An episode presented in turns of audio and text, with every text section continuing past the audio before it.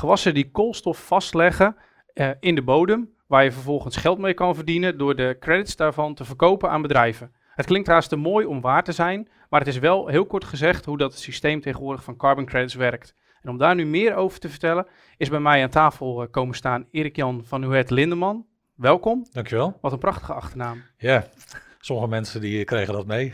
ja, nee, inderdaad, heel mooi. Jij bent sinds 1 juni, of, ja, 1 juni de directeur van uh, Dutch Carbon Credits, een start-up uit Flevoland. Klopt.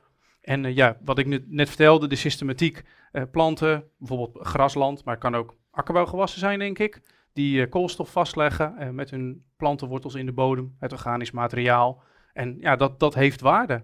Ja. Hoe, hoe gaat het precies in zijn werk? Kun je dat proces kort schetsen? Ja, nou waar je eigenlijk op teruggrijpt is uh, gewoon fotosynthese. Hè? Dus plantjes zetten koolstofdioxide uh, om in uh, suikers en zuurstof. Die zuurstof die ademen we, dagelijks in. Um, en die suikers, daar, daar groeit de plant van, daar maakt hij producten van. Um, en een deel van die suikers komen ook in de bodem terecht.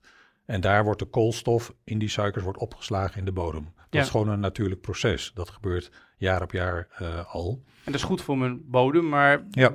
wat hebben die credits er dan mee te maken? Waarom hebben andere bedrijven Ja. er voordeel van? Goeie vraag.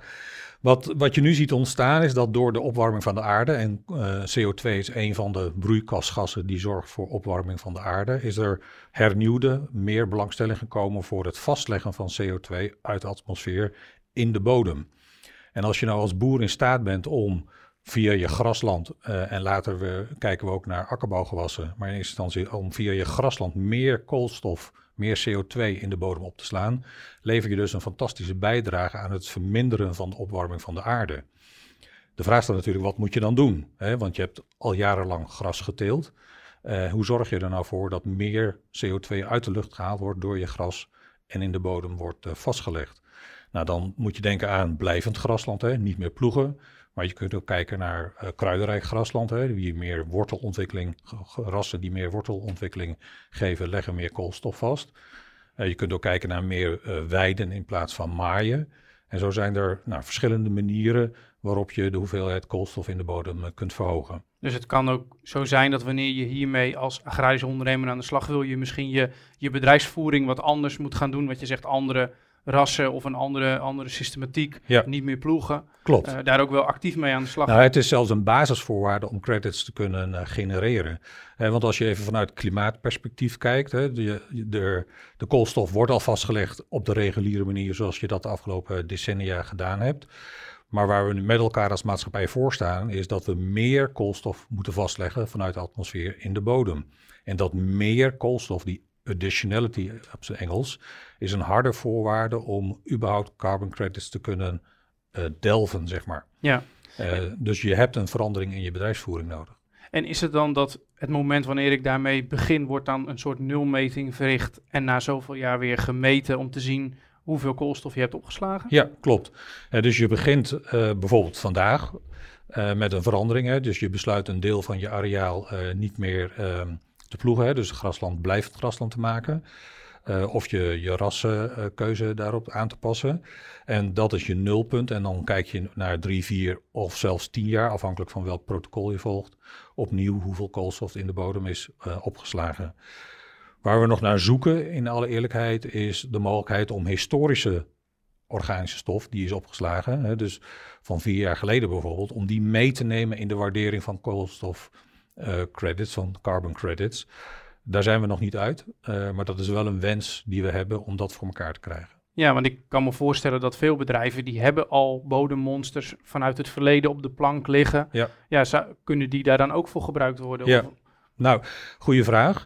Kijk, waar wij naar zoeken en wat wij proberen te realiseren is dat voor uh, me melkveehouders die meedoen er zo min mogelijk uh, regels, hoe zal ik het zeggen, zo min mogelijk extra informatie nodig is om mee te kunnen doen. Hè? Dus inderdaad vanuit reguliere bodemanalyse of vanuit een reguliere bemonstering. En dat kan zijn met labanalyses of in combinatie met uh, datamodellen.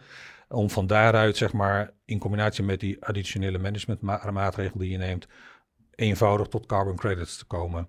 Ja. Daarvoor is het wel nodig, en dat is nu de fase waarin we zitten, is dat die protocollen, die die voorschriften om van metingen naar carbon credits te komen, dat die helder zijn en voor iedereen ook begrijpbaar. Ja. En daar hebben we de afgelopen tijd veel energie in gestoken om dat zelf te snappen. En waar we nu de stap kunnen, zodat we nu de stap kunnen zetten naar een kleine pilotproef om te kijken of we dat in de praktijk nu ook voor elkaar kunnen boksen. Ja, want begin uh, van deze maand, begin juni, kwam er een persbericht vanuit DCC naar buiten dat jullie met een internationaal protocol, er is een, een NGO, een instituut wereldwijd actief, die ook met, uh, hiermee bezig is. Dat willen jullie gaan toepassen. Waar, uh, ja, als je die systematiek gebruikt, dan kun je ervan verzekeren dat het klopt, dat de data juist is. Ja, klopt. Wij, wij, wij willen aanhaken, wij gaan aanhaken bij het inderdaad het internationale uh, protocol Verra. Daar duidde je net op, de NGO die de uh, allerlei klimaatprojecten valideert. Dat is een hoogwaardig validatiesysteem, uh, waar ook nou, behoorlijk wat eisen aan zitten om überhaupt zeg maar, van koolstofopslag op percelen tot uiteindelijk credits te komen. Maar we zijn er met z'n allen, zowel uh, wij als boeren uh, als wij als uh, bedrijfsleven bij gebaat dat wanneer we carbonprojecten hebben en dat willen verhandelen, zeg maar in de vorm van carbon credits, dat die carbon credits ook betrouwbaar zijn. Ja. anders hebben we nou, windhandel, luchthandel en dat, dat willen we niet. En vandaar dat we gekozen hebben voor een hoogwaardig validatieprotocol. Ja, en dat, dat stukje verhandelen wat je noemt, dat is waar jullie uh, aan tafel komen. Ja. Om die boer uiteindelijk bij het bedrijf dat, nou misschien wel een uh, vliegmaatschappij, kan ik me voorstellen. Ja. Uh, dat jullie die aan elkaar koppelen en zeggen van nou deze persoon die legt kosten vast. En jullie willen de CO2 compenseren. Ja. En jullie faciliteren die handel. Kijk, ja precies. Dus Dutch Carbon Credits richt zich op lokale projecten. Hè? Want carbon credits creëer je in een pool van boeren met hectares grasland. Hè? Omdat een individuele boer, individueel perceel onvoldoende credits genereert om te kunnen verkopen. Dus je creëert het in een, nou, noem het een, collectief van 100, 200 boeren die een deel of ze hun hele areaal inbrengen in een project. Dat is de ene kant, de productiekant. De andere kant heb je daar de afnemers.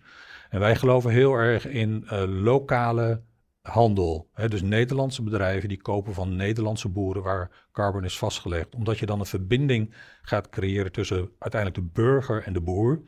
Die uh, zeg maar samen vanuit een betrokkenheid vanuit milieu en klimaat zich hard maken voor uh, het vastleggen van koolstof.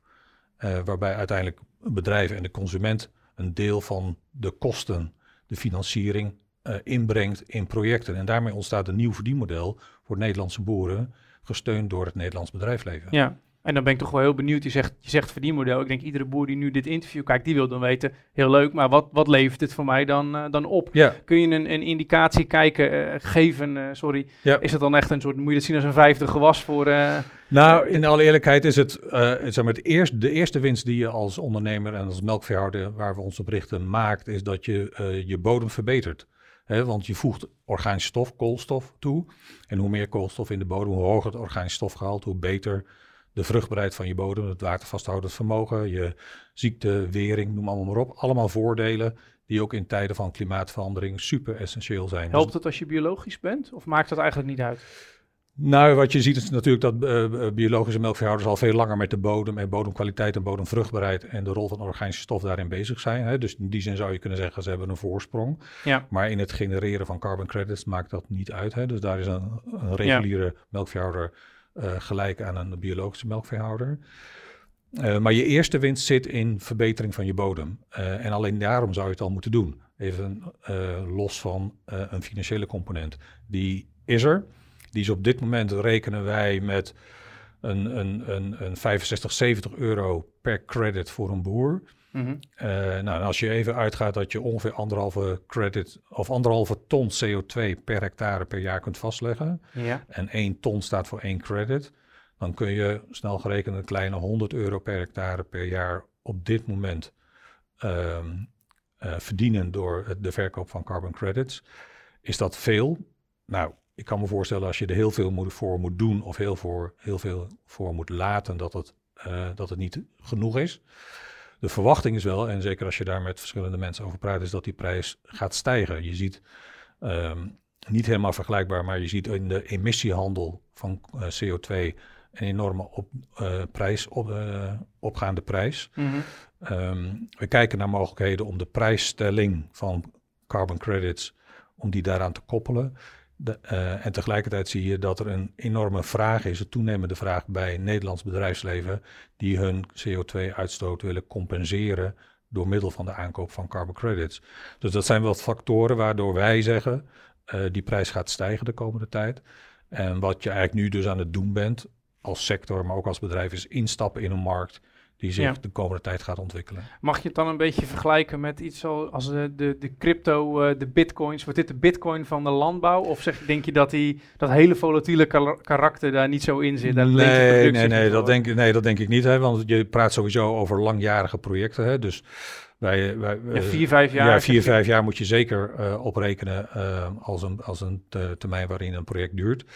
Um, en daarnaast, uh, kijk, uh, even los van crypto en, en, en bitcoins. Kijk, het is, het is geen speculeren. Hè? Dus wat je hier echt aan het doen bent, is je legt carbon vast in de bodem. Dat is voor je bodem fantastisch en goed. Um, ja. En de, de, de, de, het leuke daarbij is dat je dat kunt verkopen aan bedrijven die daarmee hun uitstoot, uitstoot uh, willen compenseren. Ja. En daar zit handel in. Ja.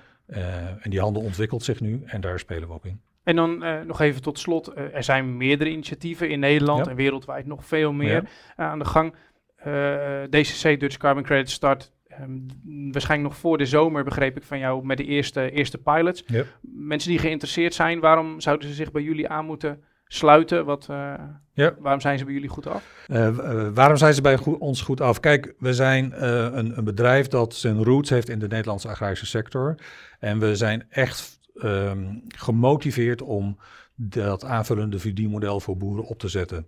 Dus we zetten ons met hart en ziel één, dat in. Dat is één. Daarnaast denk ik dat wij, um, juist doordat we het lokaal houden, dus het Nederlandse bedrijfsleven, dat carbon credits koopt van Nederlandse boeren en die verbinding maken tussen burger en boer rondom het thema bodem- en koolstofbinding, dat het een van de unieke uh, proposities is. Tot slot, we richten ons op een validatiesysteem dat hoogwaardig is hè, waar we het net over hadden, de Verra NGO, die daar een protocol voor heeft. Hoe nauwkeuriger en betrouwbaarder je de carbon credits kunt vaststellen, hoe hoger de prijsstelling in de markt is.